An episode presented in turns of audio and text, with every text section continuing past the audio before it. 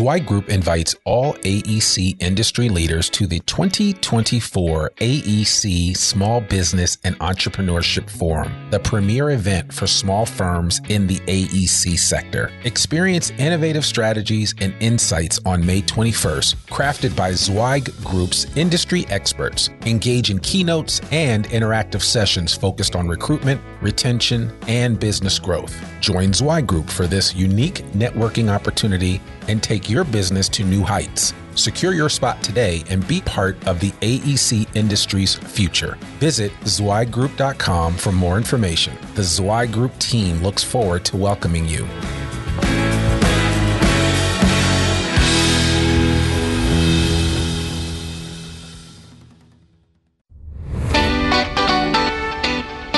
Welcome to the Zweig Letter Podcast putting architectural, engineering, planning, and environmental consulting advice and guidance in your ear. Zweig Group's team of experts have spent more than three decades elevating the industry by helping AEP and environmental consulting firms thrive.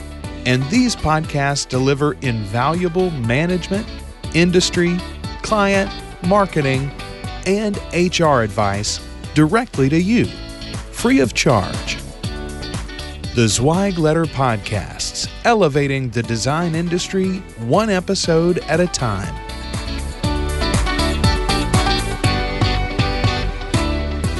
Hey, folks, and welcome to another episode of the Zweig Letter Podcast. I'm your host, Randy Wilburn, and I'm excited to be with you today. I've got a great episode prepared for you, and, and it's one that I just want to preface it in advance and just to say that I do not want to scare you but I do want to make you aware of some things that that I think all design firms need to be aware of when it comes to IT and cybersecurity. And so we have Zweig Group has been working with Edafio and they for quite some time now, and and they are an outstanding firm with offices both in Little Rock and in Northwest Arkansas. I've actually had a chance to have them on multiple podcasts that I do just because the information that they focus on is is so top of mind with most businesses. And so without further ado, I want to welcome Mark Hodges, who is the Chief Growth Officer with Edafio to the podcast. Mark, how are you doing today? Doing great. Great to be here. Thanks for having me. Absolutely. Absolutely. So yeah, you know, we were talking a little bit before I started, I pressed record and, and one of the things that I, I certainly wanted to do is just to give people an introduction into how they need to be thinking about information technology as it pertains to design firms and more specifically cybersecurity. And I've had I've had the privilege of sitting under some of your talks and I mean you weave a great tale going back from historical perspective all the way to present day with regard to you know things that we need to be aware of. But I would love first of all just so that our audience knows who you are, just give us your quick superhero origin story, Mark, and then we'll jump into this conversation about IT and cybersecurity for design firms. Sure. Yeah. Well, I appreciate it. I wish it was a superhero origin story, but you know, my history has been interesting because I started out in television a long time ago covering Bill Clinton's first run for the White House. So that that's how old I am. And from that evolved into me getting more into a marketing standpoint. And so I've worked with companies like Acxiom. I was there for 16 years. I've been with Teradata, with a lot of different data companies where Uh, my senses were heightened on privacy and consumer privacy and making sure that data was responsibly sourced. And now in my life, I'm dealing a lot with IT and protecting a lot of that. One of the things that my origin story really brought to mind for me is that in this new world order, data is very much like, well, it's like crude oil. It's got utility, whether uh, even before it's refined. And a lot of people really don't pay attention to how much their data is worth. And so they don't put the protection around it. So a lot of what we do within Edafio these days is helping people both protect their business and their data to try and make sure that they're secure so that they can carry on business. And that's, uh, we're, we're just trying to eliminate potential business ending events one step at a time. Yeah, and you know, and, I know you have you've worked in a number of verticals at Edafio. I mean, you guys work in the healthcare space. I'd be curious to know what has your initial experience been as you have gotten out and, and been exposed to design firms and what kind of patterns do you see out there when you connect with these design firms and start to build programs and fences, if you will, of ways to protect your data and be more aware of your surroundings, if that makes sense. Yeah.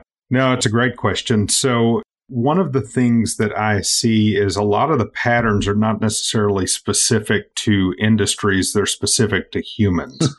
so, as we all get better at doing human, for lack of a better description, we have fall into some of the same ruts. And so we start to find we get into a pattern of motion where we are able to do what we need to do. And if something causes us to break that pattern, so for example, doing something that in, in adds a layer of security to that process, our natural reaction is, well, I don't like that. Think back to a lot of the changes that occurred after 9 11 with airport security. Well, now, you know, if someone literally tries to take a bottle of water through TSA, you wonder what rock have you been living under for the last 20 years. But back then, we didn't think twice about it. I remember the days when you could actually go to the gate if you oh. weren't oh. a ticketed passenger. Yeah, yeah. so I remember that too.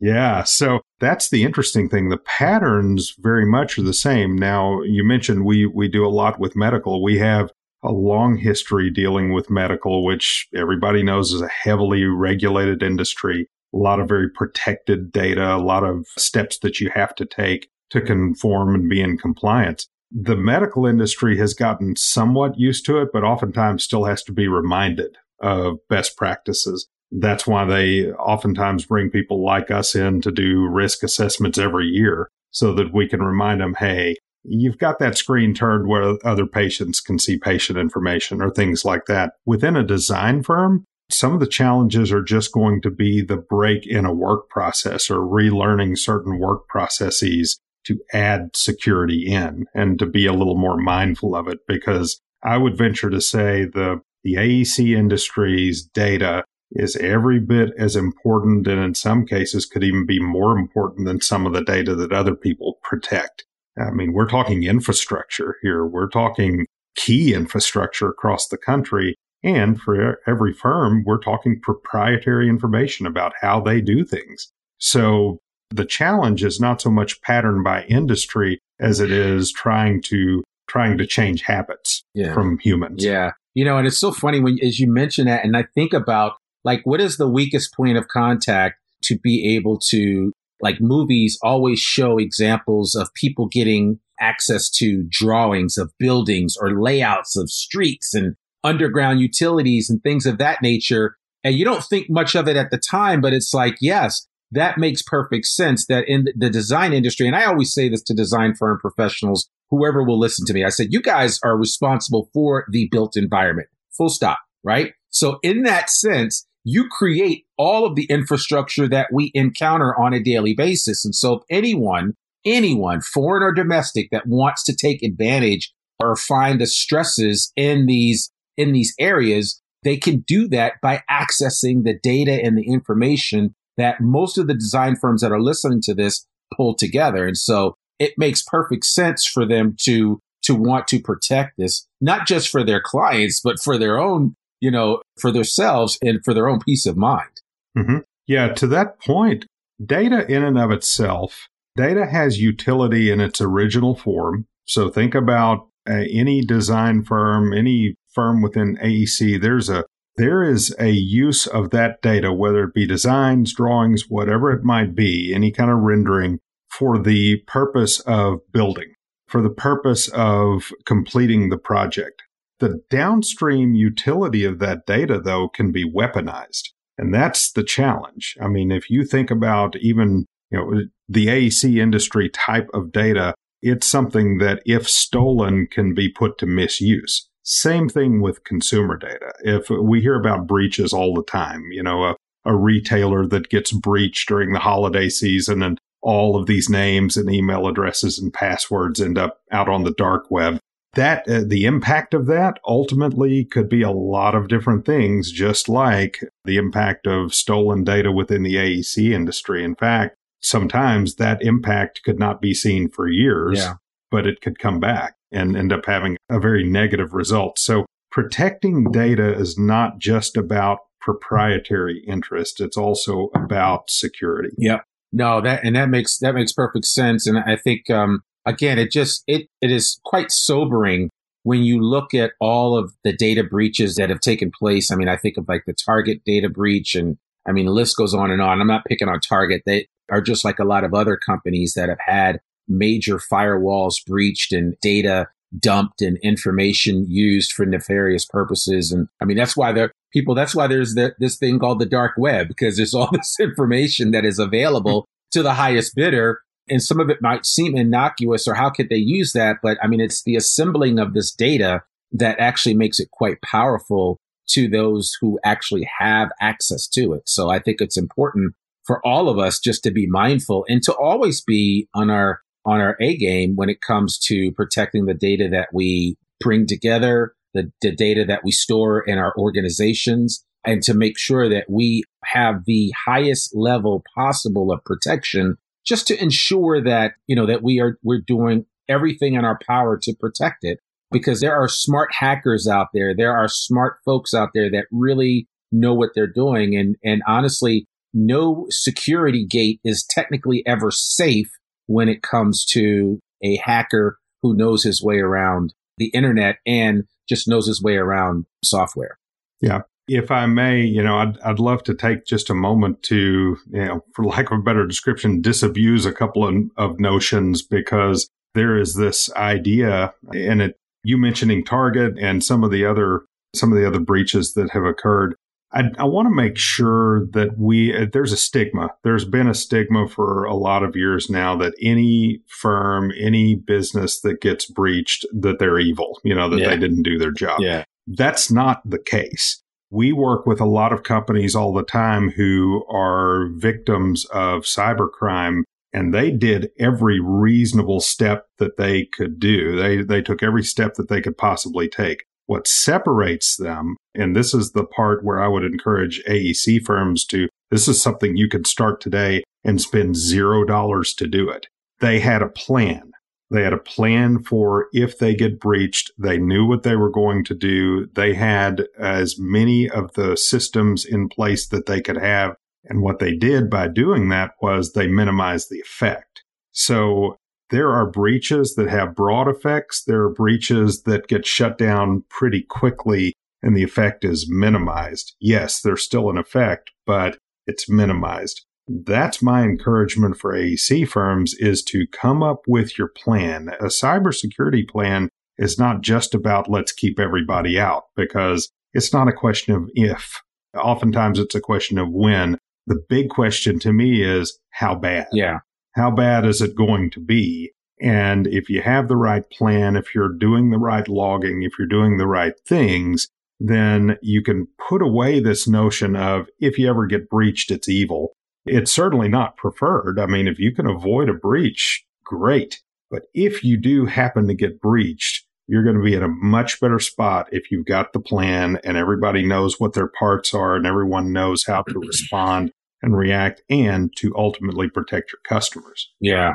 No, I mean, and certainly, I, and I don't want anyone to feel like I was picking on Target because I still, my information is still with Target. I use them all the time. I mean, I, th- I, oh, yeah. I think at yeah. some point, at some point in time, Mark, you've got to have faith about this, right? I mean, you just have to be like, okay, even if people make mistakes, you got to feel like, okay, somebody's done this. If there's been a problem, they figured out all the trap doors and back doors and even some of the mistakes that they've made through the front door and they've corrected all that and hopefully we, we move on. It's only when you see it happening over and over again with the same actors that you're like, okay, well, maybe there, there is a problem here because everybody is susceptible to cyber, cyber criminals. You know, I think of like the city of Baltimore was their data was held at ransom.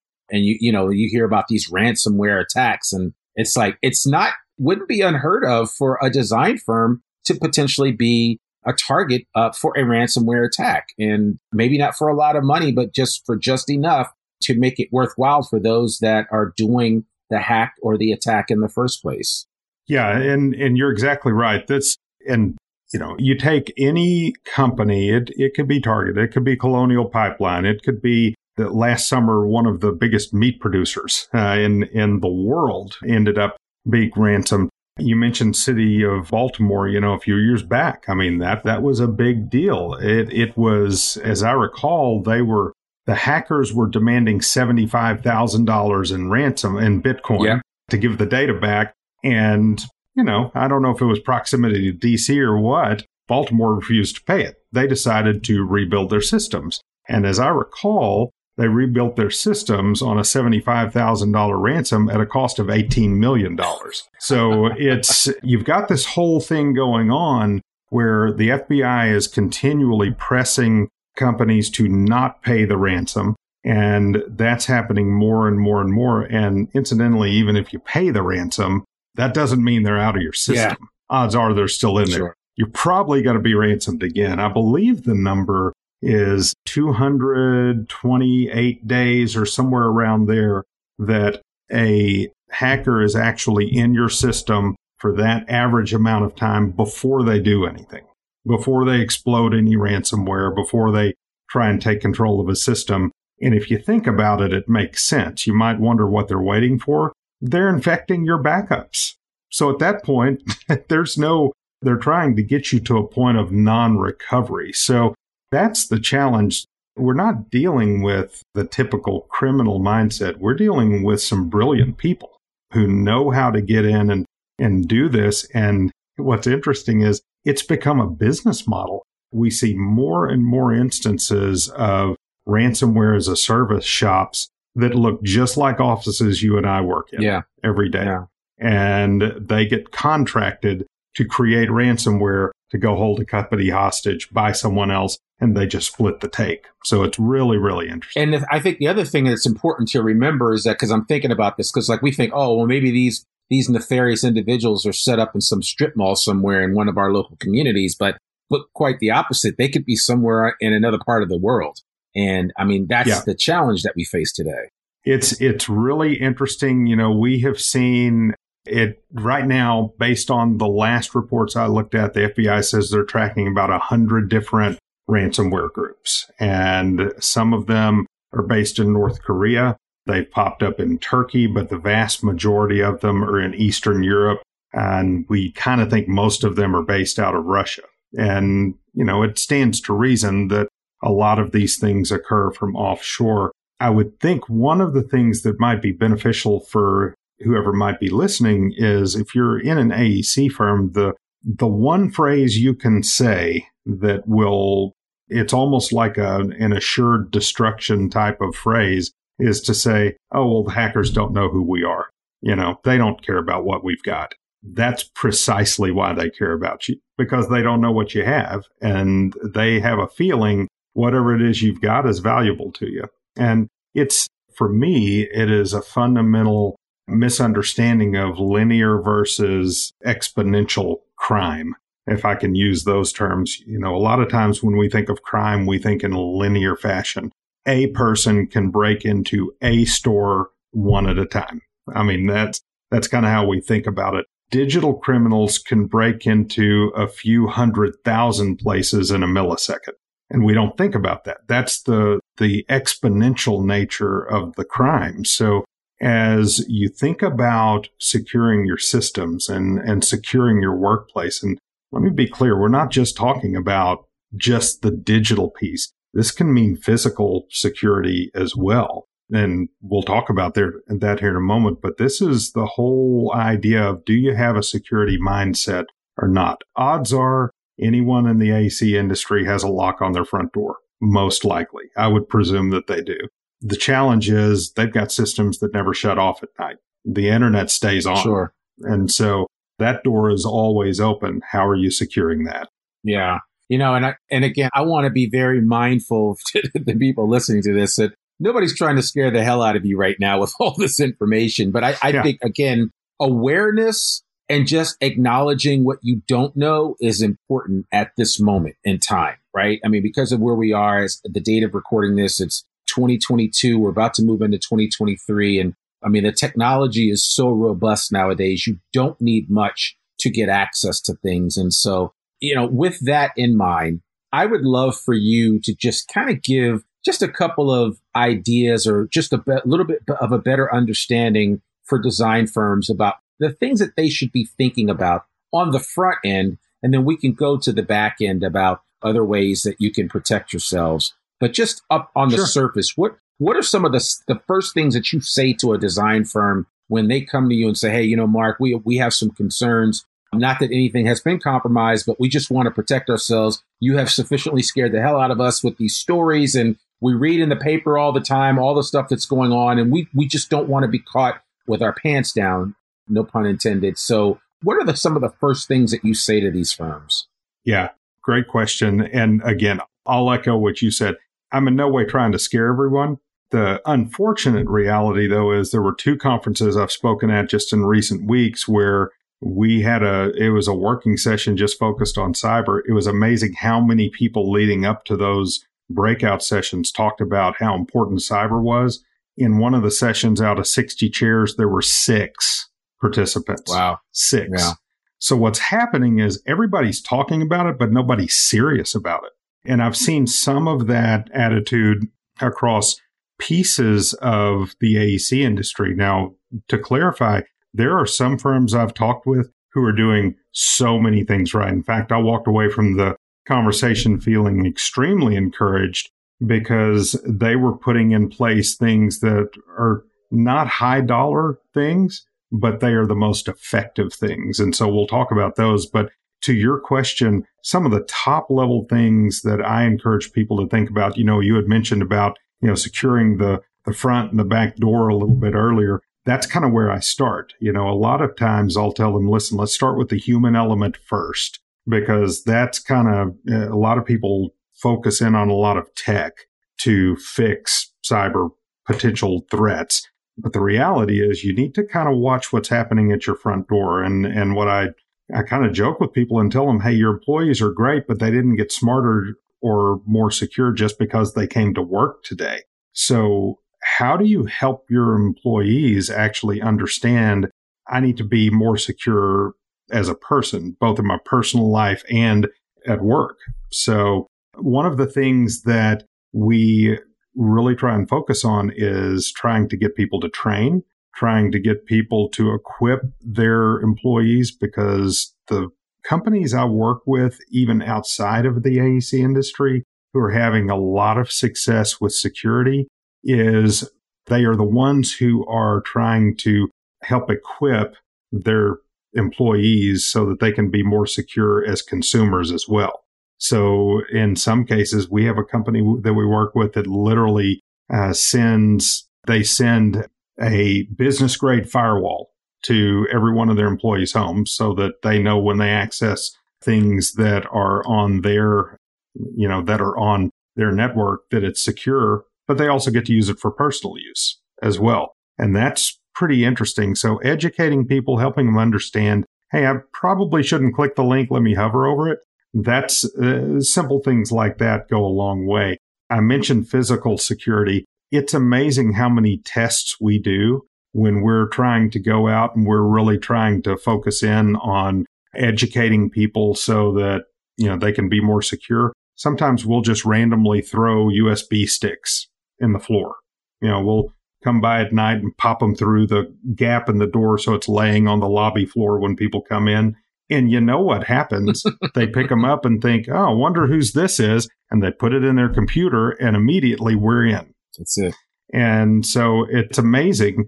Every one of them know better, but they still do it. Yeah. Because what I've found is in in the Midwest part of the country, straight down the middle of the country, the coasts are probably about five years ahead in mindset when it comes to cyber security as opposed to the middle of the country. And I think that's because we still want to make ourselves believe we can sleep with the doors unlocked right. digitally. Yeah. And that's crazy. And you think about that curiosity does kill the cat in, in that method that you just described of just having a, a random USB thing, because that is a person's first inclination is let me just see who this is. And, you know, we want to do the right thing and get it back to the right person because you know how it is when you lose all your PowerPoints from a, a, a, a USB stick that you have and you don't want somebody else to lose that. But you know, nowadays you got to think that everybody's backing up their information anyway. I have stuff on a USB stick, but I always keep a backup in the cloud somewhere. So, you know, there has to be that. And actually, based on what you just described, that simply means, Mark, that every person to a man, woman, and child that works for that firm, they all need to be taught that a mindfulness, that awareness of, hey, these are the simple ways that seem innocuous, that seem like it doesn't really matter, the simple ways that our whole moat, if you will, can be breached. Uh, it's affected how I approach a lot of things. I'm, and I would encourage AEC firms to think about this. There are even the firms that I've talked to who do a lot of the right things.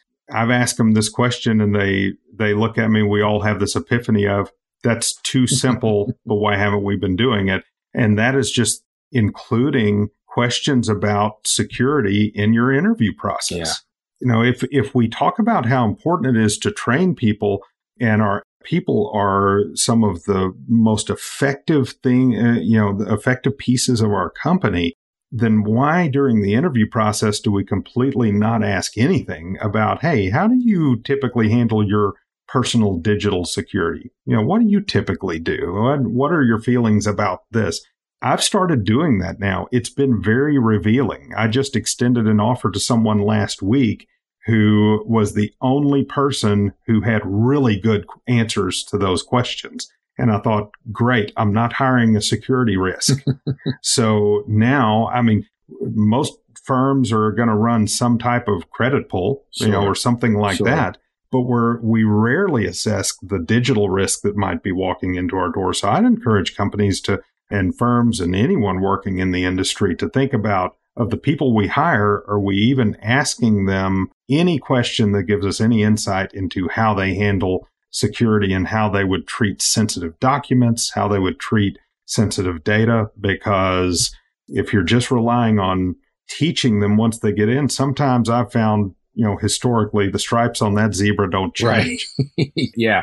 I mean, you're absolutely right. And so you, you really have to be I mean, I think, man, you just created a whole new place of awareness when it comes to recruitment and when it comes to interviewing potential candidates that you're absolutely right. How they treat their equipment, how they treat their computers, both in the office and outside the office, that also plays into the level of vulnerability that a firm has. So, I mean, those are, that's a great example. And it's something that actually I'm going to start mentioning to folks, even though cyber is not my area of expertise you know, when I do talk to firms about recruitment and retention, and when I talk about the whole hiring process, I'm, you know, I'm certainly going to ask them, is this something that they're asking? Because um, it can certainly help them as they move down the line and as they screen and scrutinize anybody that they're considering to join their firm. Yep.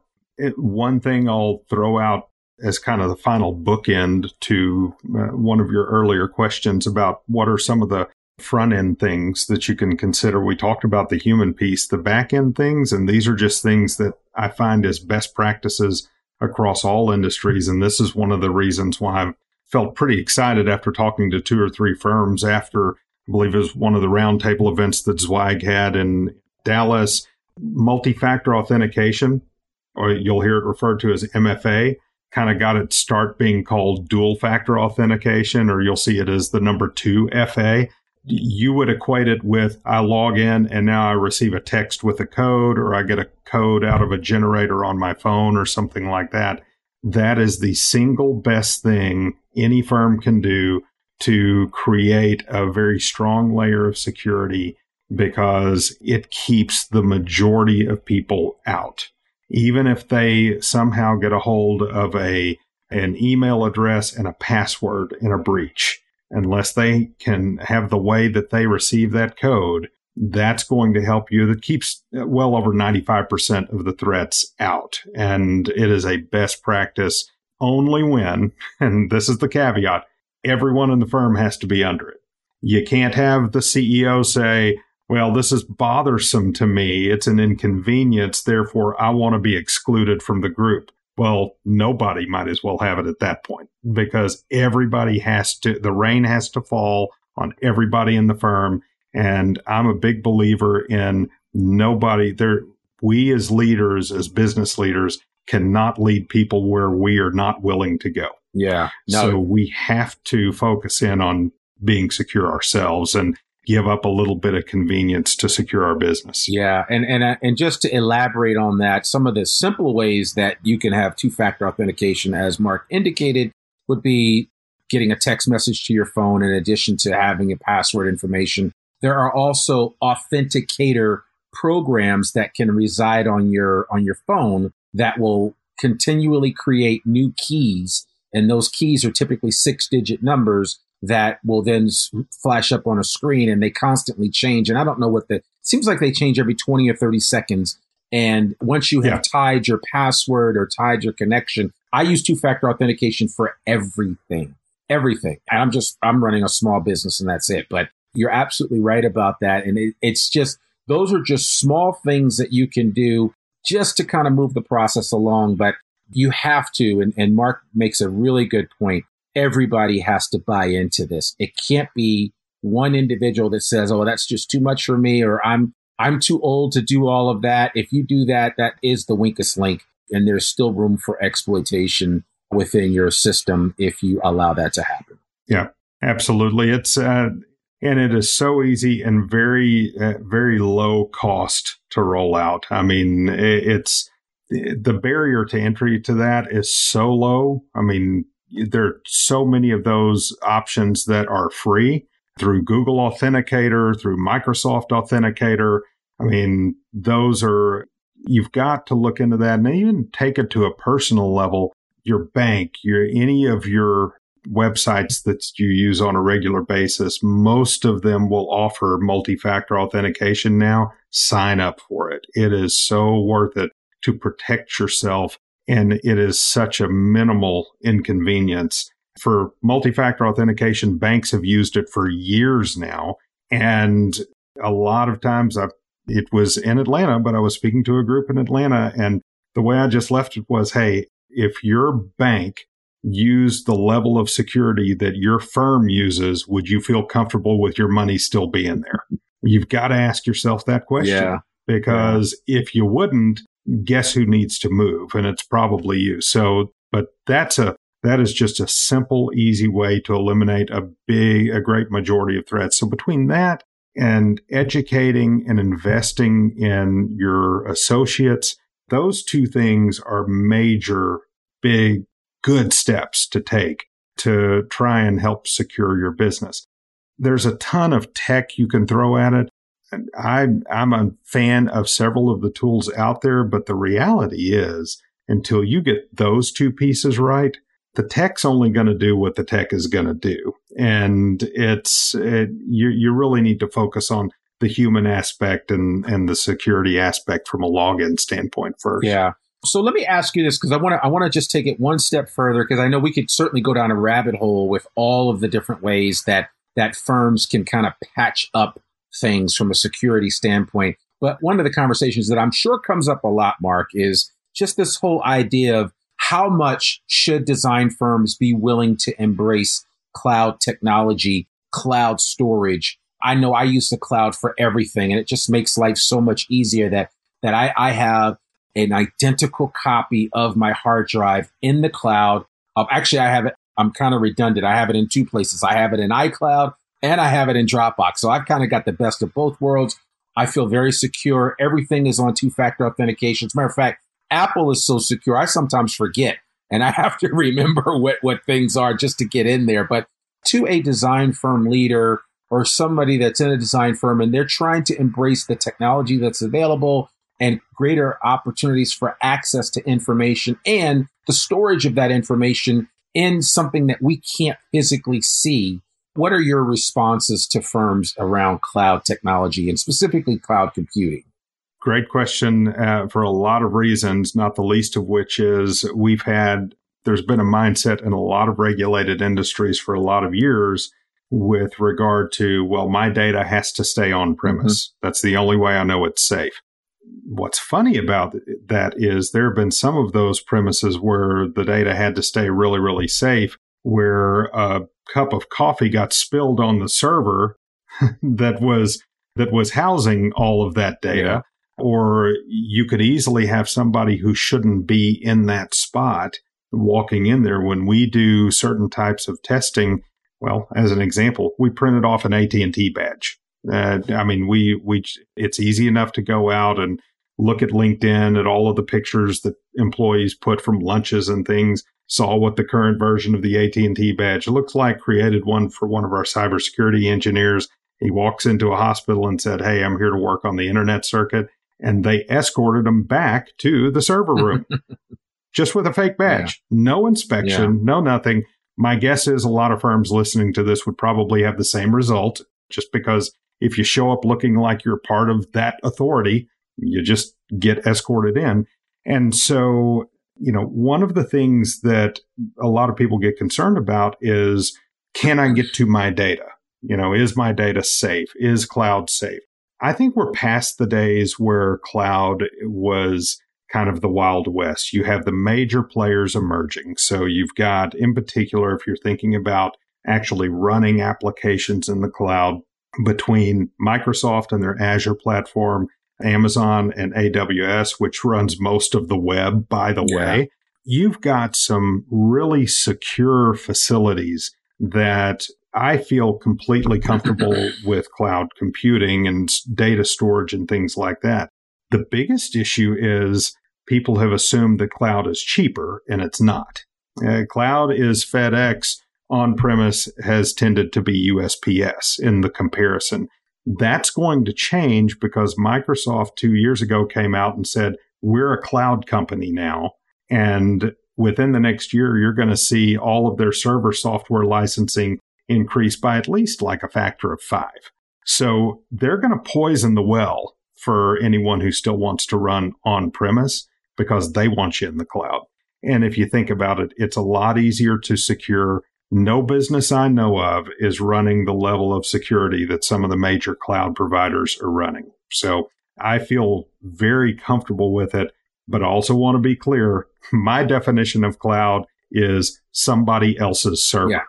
That's just my definition of sure, cloud. Sure. So yeah, I think that that hopefully that, that tracks that, with where that answers it for sure. I, I appreciate that, and again, like I said, I don't want to get too far in the weeds for our listeners, but it's just something that people need to think about, right? And just for perspective, I think if people don't understand this, like AWS as a company, if AWS was not part of Amazon, it would be one of the largest companies in the world with a digital footprint and a dollar footprint to match Amazon in terms of its value. And that's why a lot of people have said at some point, maybe Amazon might get broken up because if you look at, you know, some of their different business lines of how impactful they are to the overall economy, that if one, if a company, if there's one single point of failure, you don't want that. You, you want to kind of spread it around so that there, there's more safety there. So I think it's important for people just to hear that and understand that, you know, cloud computing is here to stay. It's not going anywhere. And, and certainly if it's something that you've looked at, whether it's just for from a dollar perspective to save money.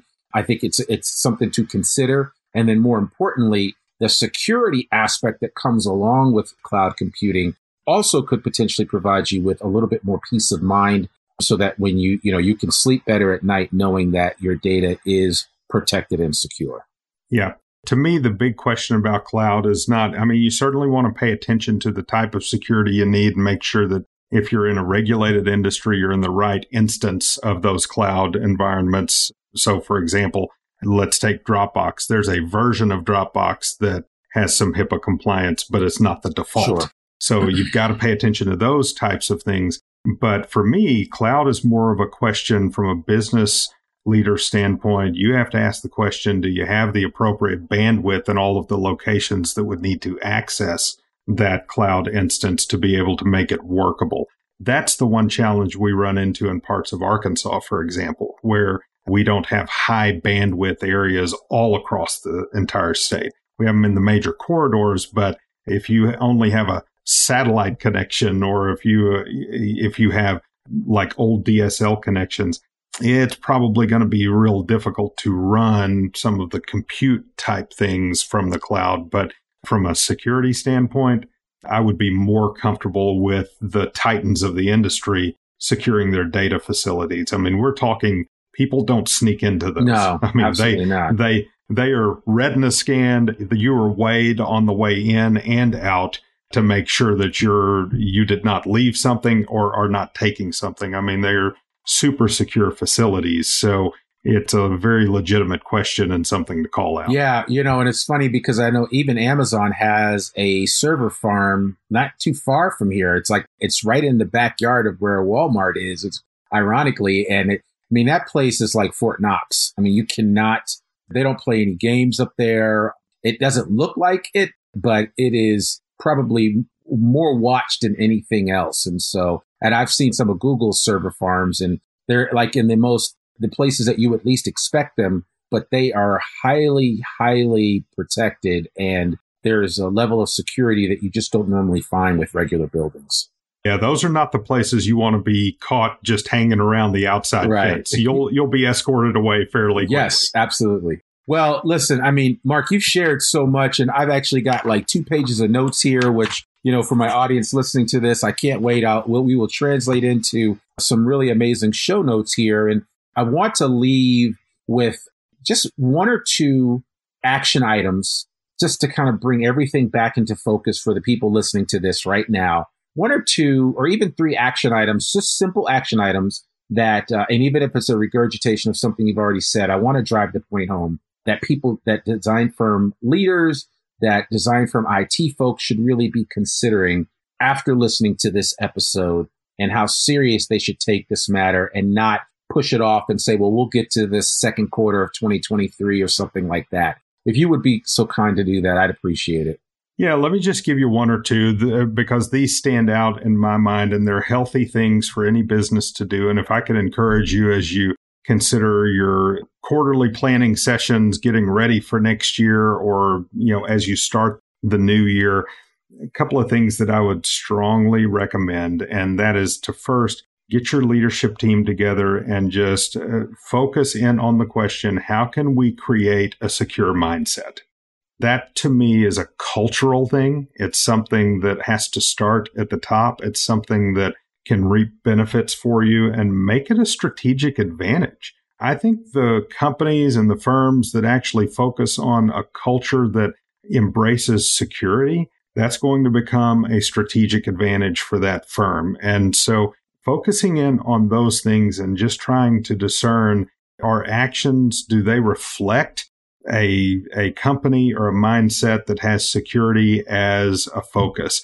And when I say focus, I don't mean as something to be afraid of. Okay. I'm not talking about looking at the threats out there and being afraid of them. I'm talking about looking at the threats outside your walls and just f- uh, realizing this is here. It's the reality. So let's figure out how we're going to maneuver it to our advantage. I think every firm that is out there in the AEC industry can do that.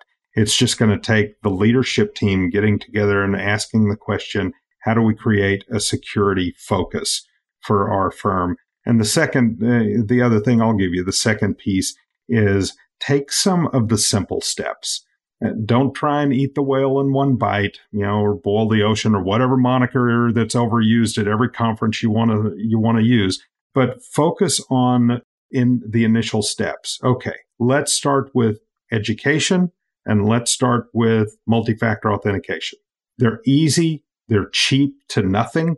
I mean, uh, they're the right things to do and they will do more to launch you into a security posture than any other steps you could take. And then you can build from there. I think part of the challenge I see some of the companies I talk to have is they get overwhelmed by what they feel like they've got to do. And as humans, when we get overwhelmed, we put it aside and go do something else. I mean, that's what I've been doing with my garage for about 20 years now. It's overwhelming to me to clean it. So I've been perpetually cleaning my garage for 20 oh years. Well, in this case, let's at least take, just choose the one or two steps that you'll take to try and start that security mindset and then just make it a journey because the firms that will be successful view this as a journey. They don't view it as, okay, let's roll out annual security training. Great. We check the box. Between me and you, that does nothing. It needs to be on a regular cadence and just have that become part of your culture that you embrace. Yeah, that's perfect. I mean, I think that's a perfect place for us to pause because we're we, we certainly will take up this conversation again and continue it, given the fact that Edafio is a partner with Zweig Group, and I think it's important to maybe have this conversation more than once, right? You know, I, you know what they say. It takes several times. You have to mention things several times, even in marketing and sales. It's like it takes seven times mentioning something before it really hits home. So we're going to have to keep talking, saying this over and over again. And one thing that I will certainly encourage folks to do is one, like you said, how can we create a secure mindset? Two, take simple steps, focus on those initial steps from education and certainly, if nothing else, multi factor authentication, like Mark said, and just start with that. But, Mark, if people listening to this have decided, you know what, I, I need to just have a conversation with Mark, or maybe I need to have Edafio come into our company or connect with us virtually and kind of scan our overarching program and whether or not we're doing the right things in addition to what he's recommended today. What's the best way for people to connect with you? Yeah, so um, eh, you you feel free to put my email in the show notes if sure, you like. Uh, sure. Uh, that's m hodges m h o d g e s at Edafio, and that's e d a f i o dot com. If you'd like to come and just educate yourself a little bit on some of the things that are out there, feel free to visit our website at Edafio.com. We actually have some videos from workshops that we've done that you could uh, link out to and take a look at. But honestly, if you'd rather not navigate all that stuff and just want to reach out to someone, feel free to shoot me an email. I will be more than happy to get on the phone with you or connect you with someone who, that would make sense to have a conversation and just start the exploration. Yeah, no, and and he means that, folks. So I certainly want to encourage you if you've listened to this, if you if you stuck around for this whole recording, again, this is an important episode, and if you're not the decision maker, but you know who the decision maker is, either sit down with them and listen to this again or or have them listen to it and then you guys have a meeting about what you think the next steps are or what questions you need to be asking to ensure that you're doing everything in your power to secure your data both internally within your organization as well as externally as it goes out to the world so i think mark i, I just appreciate you taking time to, to share this information today it was enlightening for me and also I will, at the tip of my tongue, be sharing some of your advice and ideas and guidance. And then when all else fails, I'll just say, hey, reach out to Mark and he'll be sure, he and the folks at Edafio will be sure to take good care of you.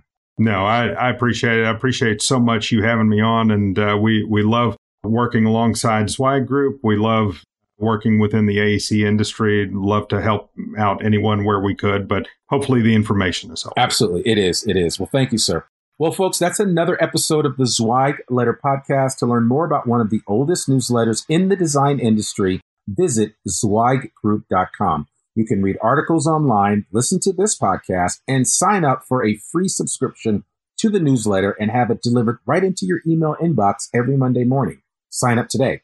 For more info about Zweig Group's advisory services or any of Zweig Group's publications, visit zweiggroup.com. You can subscribe to the Zweig Letter podcast wherever you listen to it, and please consider rating and reviewing us on Apple Podcasts. I'm your host, Randy Wilburn, and we'll see you back here soon with another new informative episode from the Zweig Letter podcast. Have a great day. Peace. Thanks for tuning in to the Zweig Letter podcast. We hope that you can be part of elevating the industry and that you can apply our advice and information to your daily professional life. For a free digital subscription to the Zweig Letter, please visit thezweigletter.com slash subscribe to gain more wisdom and inspiration, in addition to information about leadership, finance, HR, and marketing your firm. Subscribe today.